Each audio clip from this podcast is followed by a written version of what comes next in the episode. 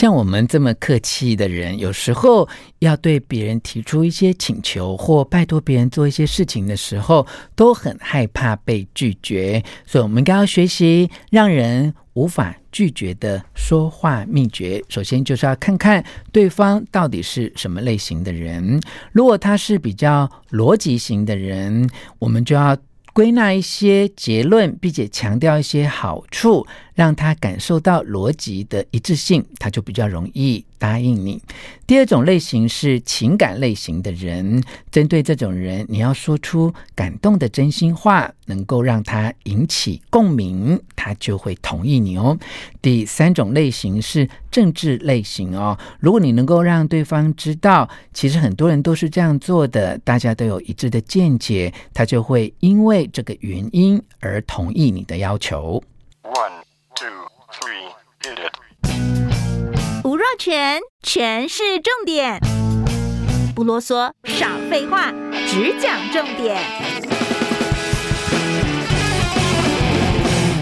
我是吴若权，欢迎来到全是重点。有时候我们很想请朋友或同事帮一个忙，但都是会担心被拒绝。在办公室里面，很多人也希望主管可以同意我提出的提案，但就是不晓得哦，到底该用哪一些论点才能够说服主管哦。如果吞吞吐吐，或者是耽误了一些很好的时间，反而呢，就让你的美好的提案付之一炬，根本就没有办法提出让对方可以接受的提案，会觉得非常非常的可惜。那么如何训练自己对各种不同的人都有一样的说服力？在了解每一种人不同的沟通类型之前，应该先了解一下我们的大脑有哪一些机制哦。其实大脑分为两种机制哦，一个机制是旧脑的机制，另外一个机制是新脑的机制哦。好，这两个部分的运作呢，就成为我们能不能打动对方的关键哦。我们人类的一些本能，还有我们原始的情绪，这是由旧脑的功能来掌管的。另外呢，有关于知识啊、语言啊，还有伦理的部分，这是由掌控理性的新脑来控制啊、哦。所以我们可以看一些情境，来试着了解旧脑跟新脑的运作有什么不一样。譬如说啊，今天有一家公司，它开发了一个特别新的产品了、哦，而且特别强调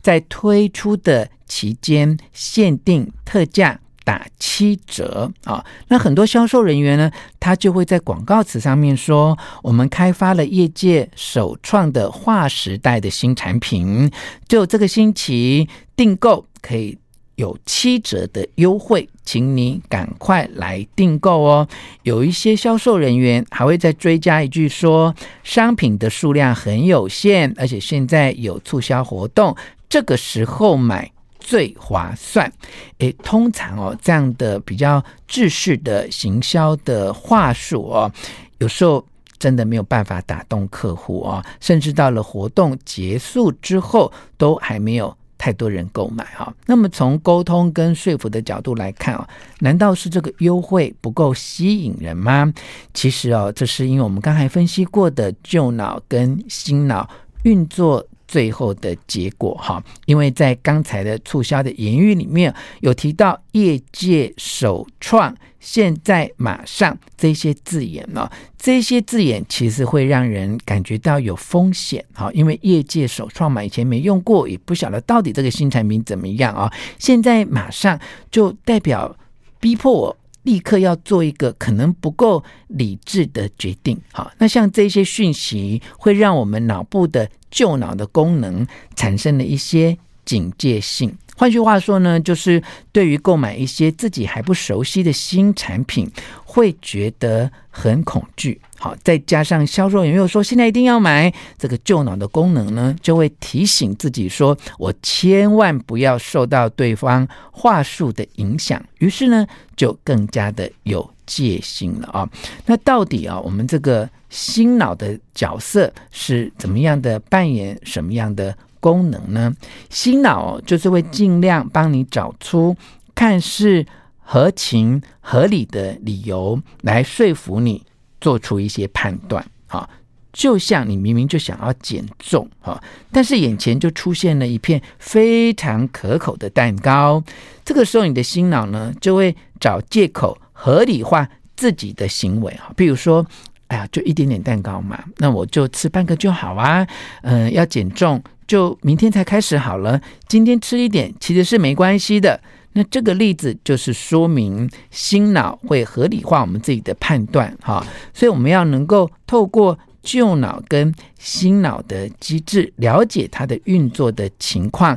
我们就会知道说要让别人答应我们的请求，这个关键就在于哦，他们想要提出拒绝的理由之前，我们就要先积极的引导他们往答应我们请求的方向，能够从这个方向来发展，你就可以发现自己其实是非常有说服力的。那人哦，其实可以分为三个类型，第一种类型叫做逻辑型，第二种类型叫做情感型，第三种类型是政治型。好，那我们接下来就跟你分享一下这三种不同类型的人有什么样的特质，你在进行一些请求或要求，甚至是说服他们要同意你的请求跟要求的时候，沟通的重点在哪里啊？第一种类型，逻辑型的人啊，他的判断的基准是比较明确的，而且他们有一种尽快想要做决定的倾向。好，他们在讲话的时候往往有一些口头禅，叫做结论是，重点是，理由是，好处是哦。哇，那从我们诠释重点的节目名称听起来好像就比较逻辑型，我们就很重视这些道理的推理以及这个重点的过程。哦，那没错，如果你碰到的是逻辑型的人，你在说服他们的时候，除了强调一些呃优势或者是优点，哦，譬如说这个选择它的性能跟价格的比是最好的，哦，或者再加一句说之前我知道你也都同意这样的论点，哦，类似这样的理由来打动他们，哦，这个就能够让他们尽快的做出同意的决定。那么第二种类型呢，就是情感型的人。情感型的人非常在意自己的感受，他的情绪的表现也比较明显，哦，尤其他们对于一些好恶，也就是喜欢或不喜欢的判断其实是非常明确的，哦，这个类型的人特别希望双方能够有共鸣，并且特别希望彼此是真心的交流，啊，这种情感型的人，他们的口头禅是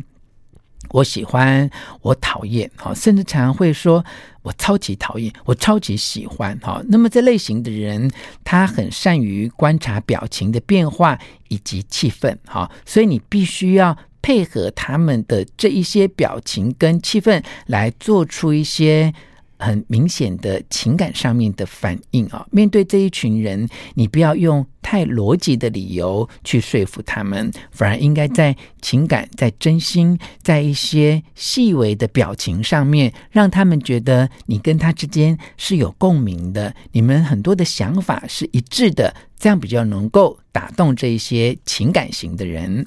第三种类型是政治型的人，并不是说这一型的人都是政治人物哦，而是政治型的人呢，他们比较重视别人怎么想，而且他往往会先隐藏自己的想法，哦，他在团体当中倾向于等别人先讲话再发言，哦，有时候呢，他们在讲话的时候也会引用一些比较有权势的人，比较位阶高的人或重要人士的人来作为他们发言的一些依据，啊，因为政治型的人他比较倾向呢，就是把风险降低到最小，哦，所以有时候他跟你在谈论一个专案或一些重要的事项，他会说嗯，请让我再想一下，哦，请让我考虑考虑，啊，因此在跟政治型的人沟通的时候，千万不要催促他们说请你现在就回复，请你现在就做决定。好，你这样会让他们感觉到一些风险或者是不安，这样会让你的提案很容易被他们直接就拒绝、哦、所以呢，有时候面对这样的一个状况，你可以创造一些缓冲的空间、哦呃、譬如说呃，你可以讲一些表达感谢啦，或者是一些比较正面的言语啊、哦，让他们可以放下心防。譬如说，在办公室里面，你想要请其他的同事帮忙，这个缓冲的语句呢，就是说，哇，你的工作真的很有效率啊、哦，在很多时候你都帮了我很大的忙哎，好、哦，那么接下来才说，那我接下来我希望你能够为我做些什么哈、哦，这种说话的模式就是，哎，先夸赞对方的优点哦，尤其啊，在初次见面或是啊彼此没有很相熟的时候，那么这样的缓冲的语句是很有帮助的哈、哦，在我们拜托别人做事情的时候，如果我们能够事先去预想对方可能会用什么理由来拒绝我哈，那你在开头的时候就先说出让对方比较难以反驳的句子啊。举例来说，你想要请同事帮忙，但你可以想到说他一定会说我很忙，用这个理由来拒绝你啊。所以你一开始的时候你就说，我知道你现在一定很忙哦。嗯，但我还是想要拜托你哦，你就让他会感觉说，哦，你就知道我已经很忙，你就同理他很忙了，那你已经把他的心里的感受就说出来了，那么他拒绝你的机会相对就会变小哦。如果你面对的是比较优柔寡断的人哦，也许啊、哦，你应该更客气一点啊、哦。如果你单刀直入的问他说，呃，我刚才的想法你觉得怎样哈、哦？那对方反而就能够呃退缩，那对方呢反而是比较容易退缩哈、哦。那你如果、哦、能够顺应他优柔寡断的个性，换一种说法说啊，我知道你对很多事情的考虑都很周延哦。那如果可能的话，也许你并不一定要现在做决定，但我很想知道你现在的顾虑跟想法、哦、那么以上这些举例呢，就是在你摸不清楚对方的状况的时候，你可以创造一些缓冲的句型，用这个空间呢来观察对方，也能够了解对方，这样呢就可以让对方难以反驳、哦、他们往往就顺着你讲话的节奏跟逻辑，不知不觉就答应了你的请求。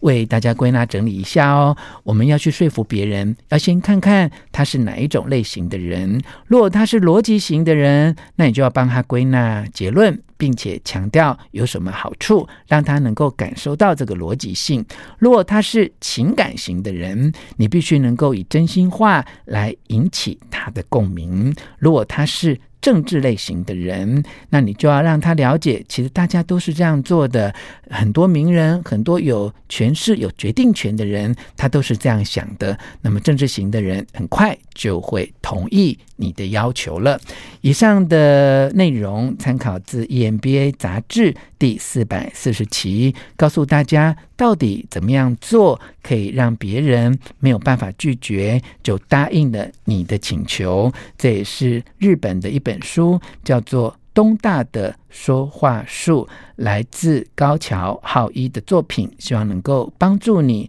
懂得如何跟别人沟通，增加你的说服力。希望你喜欢今天的诠释重点，并且分享给你的亲戚朋友，给我们五颗星的评价。诠释重点，下次再见。